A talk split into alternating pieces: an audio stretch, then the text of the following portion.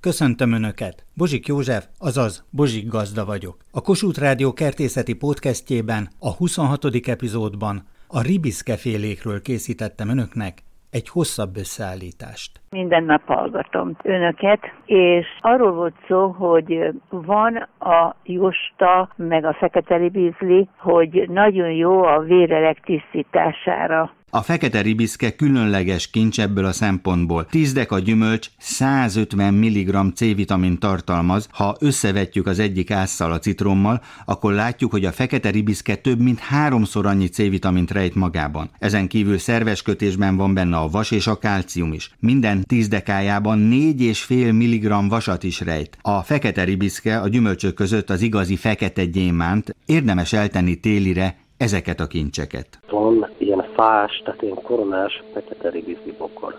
És az a kérdésem, hogy mennyivel jobb a termése, vagy mennyivel bőtermű, mint a hagyományos fekete ribiszke. Előnye és hátránya egyaránt mutatkozik a két eltérő változatnak, amelyet kedves hallgatón kérdezett. A bokorforma természetes, az eredeti, a törzses változata mesterséges. Ugyanis a törzses ribiszke és köszméte, mint oltvány szerepel, hiszen aranyribiszke alanyra szemzik koltják az adott fekete ribiszke, piros ribiszke, köszméte és ribiszke köszméte fajtákat, mint például az utóbbihoz tartozik a josta. Ennek kétségtelen előnye, hogy nem kell lehajolni a szedésnél, tehát kényelmesebb a szüret, viszont a bokor formánál a ribiszkék, a köszméte, valamint a jósta és a rikő is a gyöktörzsből, tehát a gyökértörzsből jól meg tud újulni évről évre, és így rendszeresen és bőven terem. Míg a törzses változatnál nem tud megújulni természetes módon az adott tő, így hamarabb előregszik a törzses fácska. Kedves hallgatónknak azt ajánlom, hogy érdemes ezeket a szempontokat figyelembe venni, amikor választ. Három generáció tagjai vannak itt jelen, és éppen a fekete ribiszkével, piros ribiszkével foglalkozunk. Azt mondják a kollégák, hogy a piros ribiszk általában jobban terem, mint a fekete. Ez így igaz, úgyhogy az talán nem kényes annyira hidegre, meg, meg a fürtképződése másabb neki, fürtösebb, ez bővebb termő a piros. Molnár István vagyok. És ugye itt a fia, aki fiam, most méri a Igen, ribiszkét. a Gábor fiam, az főtevékenykedő. Most mérjük ki. A... Azt mondják, hogy látásjavító hatása. Igen, igen, főleg, hogyha sokat nézzük. Porpáci professzor úr tanítja a könyvében, hogy az orosz légierőnél ilyet ittak a pilóták ivólevet, hogy a farkas vakságot elkerüljék. Erről még nem is hallottam, de jól hangzik. És ugye nagyon magas a vastartalma, hölgyeknek. Így van, így van. Nagyon nagy a, tartalma, nagy a vitamin tartalma. Így van. A csapadék is kevesebb, nagy a hőség is, és hiába csak dolgozzuk a három hektárt, és, és a mennyiségben nem tudunk produkálni. Most egyébként hallgatóinknak mit ajánlana? Önök mit szoktak belőle készíteni? Lehet ugye szörp, Szörp, jam, szörpöt, bor. lekvárt, bort, pálinkát. Úgy veszem észre, hogy tetszik az embereknek. Orlóci tanár úrnak köszönhetem, hogy itt lehetek a Fekete Ribiszke birodalmában. Tényleg ez a nagyon magas beltartalmi színezőanyagok, rezveratol és egyebek okán, antioxidánsok okán nagyon divatos népszerű növény lett, és most az utóbbi időben valóban keveset lehet hallani róla, sokkal kevesebbet, mint amennyit megérdemelne ez a növény. Friss gyümölcsöt tudjunk adni a fogyasztók asztalára. Valószínűleg újabb és újabb fajtákkal kell majd kísérletezni. A fajtákban nagy lehetőség van még. Elsősorban a betegség ellenálló képesség az nagyon fontos volna, egy lisztarmat rezisztencia az feltétlenül szükséges volna, meg a szárasság nagyon kínzó tud lenni. Napégés, ugye, hogy árnyékoló hálók kellene. Igen, lassan már a málnát, a két éves málnát nem is lehet termeszteni, mert a nyári nap szinte megégeti a termést, és egyszerűen használhatatlan lesz, kiszárítja. Sokan vitatják, hogy van-e klímaváltozás vagy nincs. Tanár úr évtizedek óta foglalkozik ezzel a témával. Például a nemesítési tanszéken, a Kertészeti Egyetemen a 80-as években csodálatos fekete ribiszke gyűjtemény volt, és most azt tapasztaljuk, hogy a fekete ribiszke kezd kikopni. Például az Alföldről már egyre inkább eltűnik, és még fönn Börzsöny térségéből is kezd kiszorulni, nem véletlen, hogy a skandinávoknak a szőleje. Egyértelműen azt tudom mondani, hogy az utóbbi évtizedben már bekövetkezett nálunk is a klímaváltozás. Dr. Szalai József, egyetemi tanár. Egyre melegebbek a téli időszakok, lassan a négy évszak az elmosódik, és szélsőségessé válik. Ennek több oka van. Egyrészt a világviszonylatban a tömeges fa kitermelés, ami megbontotta a biológiai egyensúlyt, a széndiokszid elnyelés és az oxigénfejlesztés között. Megkülönböztetünk makroklímát, mezoklímát és mikroklímát. A makroklímát elképzelhetjük úgy is, hogy az egész földgömb, a mezoklímát úgy, hogy egy földrész, a mikroklímát meg egy földrészen belüli terület de mikroklíma lehet például egy városon belül is. Például megbomlott az egyensúly, mert egyre több olyan betonépületet építenek a fák rovására. Ezzel a biológiai egyensúlyt kockáztatják, akik ezt teszik, mert nem lehet mindjárt pótolni azokat az évtizedes fákat. Vannak olyan növények, ilyen például a fekete ribiszke, amely termesztésének a déli határán vagyunk, tehát északabbra érzik jól magukat. Igen. A klíma megváltozott. Most is, amikor beszélgetünk, rekkenő hőség van és vannak növények, amelyek eltűnnek, kikopnak Magyarországról. Igen, ez sajnos így van, mert például vannak olyan növények, amelyek inkább a hűvöset, a hideget kedvelik. Az utóbbi időszakban azt lehetett észrevenni, például a burgonyát mondhatom, az az északi területeken nagyon jól ment, viszont a déli területeken kevésbé, viszont a déli területeken pedig a mediterrán jellegű növények, gyümölcsfák, zöldségfélék mennek jobban. Tehát egyre inkább a meleg javára tolódik el az időjárásunk. Ennek következtében előfordul, hogy egyes növények nem termeszthetők ezen a klímán, úgy, mint korábban.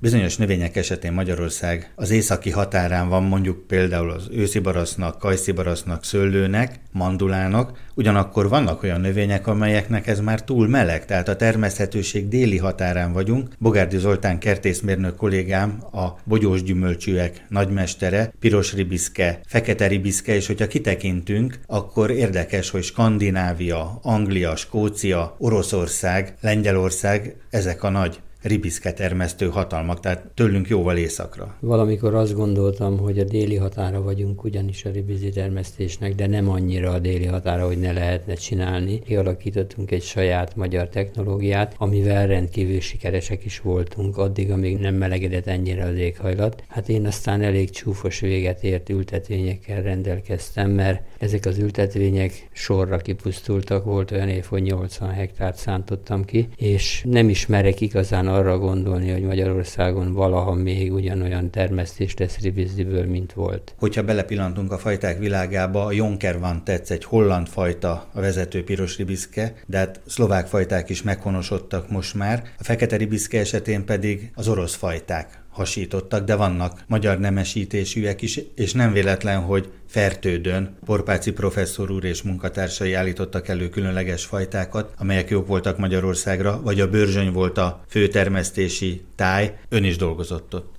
Így van, pontosan, de azt kell mondanom, hogy az, hogy valaminek a határvidékén vagyunk, az nem azt jelenti, hogy egységes az egész országra nézve. Fertőd környékén, vagy a Börzsöny északi lejtőjén, Bernece baráti Kemence környékén egy olyan helyi, úgymond mikroklíma alakult ki, amelyik az átlagostól hidegebb, eltérő, páradúsabb valamelyest. Tehát a ribizinek kedvező volt, de nem annyira kedvező, hogy ne legyenek problémák. Nekem is tíz évvel ezelőtt gyönyörűek voltak az ültetvényeim, és hip-hop egyik pillanatról a másikra addig ismeretlen gombabetegség megtámadta, és kipusztította. Tehát, hogyha ribizit akarunk termelni, akkor vagy Erdély felé kell mennünk, vagy pedig még távolabb, tehát Ukrajna északi része, balti államok felé. Vagy Skandinávia. Érdekes, hogy finneknél is divatos növények ezek. Hát a finnek nagyok voltak Ribizzibe olyannyira, hogy gépet is gyártottak, csak ugye a mi árfekvéseinkhez képest a finn területek túl drágák, tehát ott mi rentábilisan termelni nem hiszem, hogy tudunk. Hogyha Nyugat-Európára tekintünk, akkor az osztrákok, illetve Németország nagy termesztők, az északi vidéken pedig Lengyelország meghatározó. Lengyelország igen, tehát lengyel klíma északon sokkal hidegebb, de a német termesztők is nagyon komoly gondokkal küzdködnek, és említette szerkesztő ezt a bizonyos Jonker von Tetz nevű fajtát. A legérzékenyebb volt a melegedésre, azok a ültetvények mentek ki legelőször. A szlovák fajták egy-két évvel tovább bírták, de azok is beadták a derekukat. Például a gyetván Nyetván Tatrán szintén. Itt van a fekete ribiszke, fehér ribiszke, piros ribiszke. Érdekes, hogy a piros ribiszke meg a fehér ribiszke azok testvérek, ugye csak az albino változata a pirosnak színhibás. Egykor Kollányi professzor úr mondta azt, hogy két piros ribiszke szerelméből is született egy fehér ribiszke, ugye egy albino, a fekete ribiszke az egy teljesen más világ, és érdekes, hogy könnyű megkülönböztetni, mert a levelét kell csak megdörzsölni, hogyha választunk faiskolában, akár most kedvet kapunk egy konténeres példányt, akkor hogy ne tévesszünk, akkor a fekete ribiszke a szagos, levelű a piros ribiszke, az pedig nem. Ugye a ribiszkék világában is ugyanez érvényes, mint a megynél és cseresznyénél, a sok irányú feldolgozás. Ugyanúgy lehet belőle szörpöt készíteni és bort készíteni. Csizmadia Gábor. Jószerivel majdnem ilyen arányokat kell használni. Ezt a háromfajta ribizlit, ezt mi együtt használjuk, együtt készítünk be, összedolgozzuk. Igen, tehát akkor lehetne fehér bort készíteni a fehér ribiszkéből, piros ribiszkebort, ugye az egy vörös bor lenne, és ugye a fekete ribiszkebor, és korábban Csizmadia Gábor mondta nekem, hogy megy bornál is van egyes, kettes,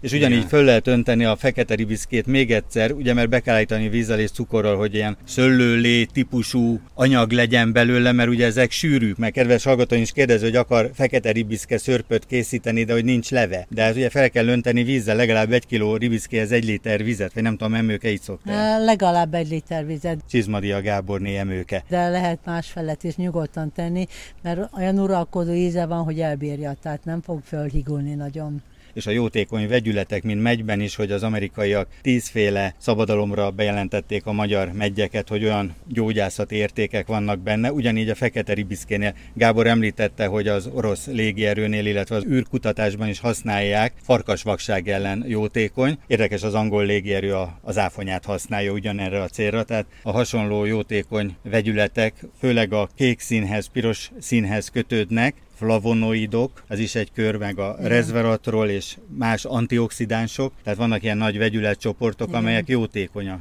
Hát a fekete ribizliben is rengeteg van, és nagyon magas a C-vitamin tartalma is, ami nem egy mellékezhető dolog. De fantasztikus ez a fehér ribizke, és mondják, hogy mennyire finom édes, hogy nem olyan savanyú, mint a piros. Sokkal édesebb, mint a piros, közel nincsen olyan savtartalma a Blanka nevű szlovák származású fajtát tudom én a fehér ribiszkék világából, de hát most már látom a leírásokban, hogy több más fajta is van Magyarországon. A Jonker van Tetz, az a piros ribiszkéknél vezető fajta, egy régi holland fajta, de van a Gyetván nevű fajta, egy ilyen hosszú fürtű, és hát a fekete ribiszkéknél, én emlékszem a 80-as években a nemesítési tanszéken legalább 25 félét láttam, igen. akkor főleg az orosz fajták, orosz voltak. fajták igen. Dessert Naya pilot Alexander Mamkin. Látásjavító. Nálunk nem biztos, hogy annyira elterjedt, mint amennyire érdemes lenne már Magyarországon, de hál' Istennek mi nálunk itt a kertünkben elég szépen van mindegyikből. Hát nagyon érdekes egyébként a fekete ribiszke világa, hiszen az északi vidék, Svédország, Finnország, Oroszország, Anglia, Skócia, és ugye Észak-Amerikában is mondjuk az amerikai-kanadai határ vidék az, amelyik kedveznek, és az a döbbenetes, hogy Magyarországon már Észak-Magyarországon érzi csak jól magát, és a globális felmelegedés hatására, emlékszem Örkényben is még a Fertődi egyes Forpáci professzor úr híres fajtája nagyon szépen működött 20 évvel ezelőtt, és most már egyre inkább kevésbé érzi jól magát, és Porpáci professzor úrnak nagyon sok fajtája van, ami ott van a Magyar Nemzeti Fajtajegyzéken, tehát a fekete ribiszke nemesít és fertődön a kutatóintézetben, tehát nagyon nagy értékeket állítottak elő, vagy érdekes a svédeknél, hogy titánia, vagy a szlovákoknál az Otello nevű fajta, ami ugye ugyanolyan nevű, mint a szőlő, csak másként kell írni, tehát hogy a elbetűk száma, meg a hosszú ó, rövid ó, másként írják, de érdekes, hát ugyanúgy, mint a szőlő neve, a velencei mór megtestesült nem csak szőlőben, hanem fekete ribiszkében is. Fekete ribiszkéből szörpöt, bort egyaránt lehet készíteni. Csukás Lajos gépészmérnöktől hallottam, és mondta, hogy jól fogadja az ő szervezet ezeket a készítményeket, akár a lekvárt is. Emőke fekete ribiszkéből? Hát régebben csináltam lekvárt, úgyhogy vegyesen mindegyikből, és arra nagyon figyeltem, hogy fekete ribizli kerüljön bele rendesen. Csizmadia Gáborné emőke. Annak valami olyan fantasztikus aromája van, és a lekvárban is meg van ugyan főzve, de átjön az aroma, megmaradt, tehát nem vészel a főzés közben, rettentő finom. A fekete ribiszke csodálatos gyümölcs, szinte gyógynövény, rendkívül sok vasat és C-vitamin tartalmaz még hozzá szerves kötésben, így mondhatni vérpótló készítmény. Akkor, ha hidegen készítünk belőle például szörpöt. Egy jól bevált receptet mondott el Csukás Lajos gépészmérnök, amely gyakorlatilag bármely gyümölcsnél alkalmazható, de nála a fekete ribiszkénél vált be. Ime a recept. 10 kg anyagot ebbe két vödörbe fele-fele arányba szét és annyi vizet kell ráönteni, hogy legalább egy olyan 6-7 centivel legyen a bogyók fölött. Meg kell óvatosan kevergetni, és akkor fölszállnak a levelek, egyéb koszok, azt le kell róla szedni, utána le kell önteni róla ezt, és akkor a leöntött víz után markonként ellenőrizni kell, és a csumákat, azokat ki kell belőle szedni, meg a levelet, hogyha van benne, és ezzel meg van tisztítva, utána vagy húsdarálon, vagy passzírozon át kell darálni, és az egészet bele kell tenni egy nagyobb edénybe, mert két vödör, hát lehet ebbe két vödörbe is, de cukorral együtt ez így nem megy. Hozzá kell adni 15 kg cukrot, 7 10 kilóhoz 15 kg? Igen, 10 kilóhoz 15 kg cukrot, lehet nyugodtan 8 liter vizet, 15 deka borkősavat, amit kimérek, és 3 deka nátriumbenzoátot. Nátriumbenzoátot a hozzáadás előtt meleg vízbe, jó erős kézmeleg vízbe föl kell oldani, és úgy kell hozzátenni, mert egyébként nehezen oldódik, szóval az anyagban nem oldódna föl. Citromsav is, meg a cukor is, tulajdonképpen a konzerválás segíti elő, és egy ilyen biztonsági rátartás jó ehhez az anyaghoz, mert ez körülbelül ugye 32 kg anyagba összesen nátriumbenzoát 3 deka lesz, de ez egy ilyen biztonság tulajdonképpen, még a nátriumbenzoát a legkevésbé problematikus. Minden esetre ez több évi tapasztalatom alapján teljesen megbízható, és hogyha másfél literes műanyag flakonokba lesz kiöntögetve szörp, akkor a tetejére egy nagyon picit, tényleg egy ilyen nem csipet, fél lencsényit rá lehet tenni, hogy a tetején ne induljon be az oxidáció meg egyéb. Lényeg az, hogy ilyen kezeléssel teljesen megbízható hidegtechnológia nem megy tönkre semmiféle beltartalmi anyag. És akkor ugye ebből akkor szörpöt tudunk készíteni? Ebből szörp van. Na most a szörp több napon át, napi kétszer-háromszor meg kell kevergetni. Négy-öt napig célszerű ezt így csinálni. Le van takarva fóliával vagy síklappal. Szobahőmérsékleten van tartva. Utána úgy célszerű a levet leszedni, hogy a tészta szűrőt a tetejére kell nyomni, és abból leves szedő kanállal ki kell kanalazni a levet. Ami megmarad dzsuva, tulajdonképpen ez egy ilyen gemszerű anyag lesz, ebbe még eh, célszerű, hát ez ilyen 6-7 kg lesz körülbelül, ebbe célszerű beletenni még 2 kg cukrot, közé keverni, és ezt befőttes üvegbe elrakni. Ez azért jó, mert így akkor, ha meg van kezdve, akkor se indul be romlás, tehát nyugodtan lehet kanalázgatni belőle. Akár süteménybe, tejbe, vagy joghurtba, vagy kefirbe szoktam tenni egy-két ilyen kávés, bubozott kávéskanállal.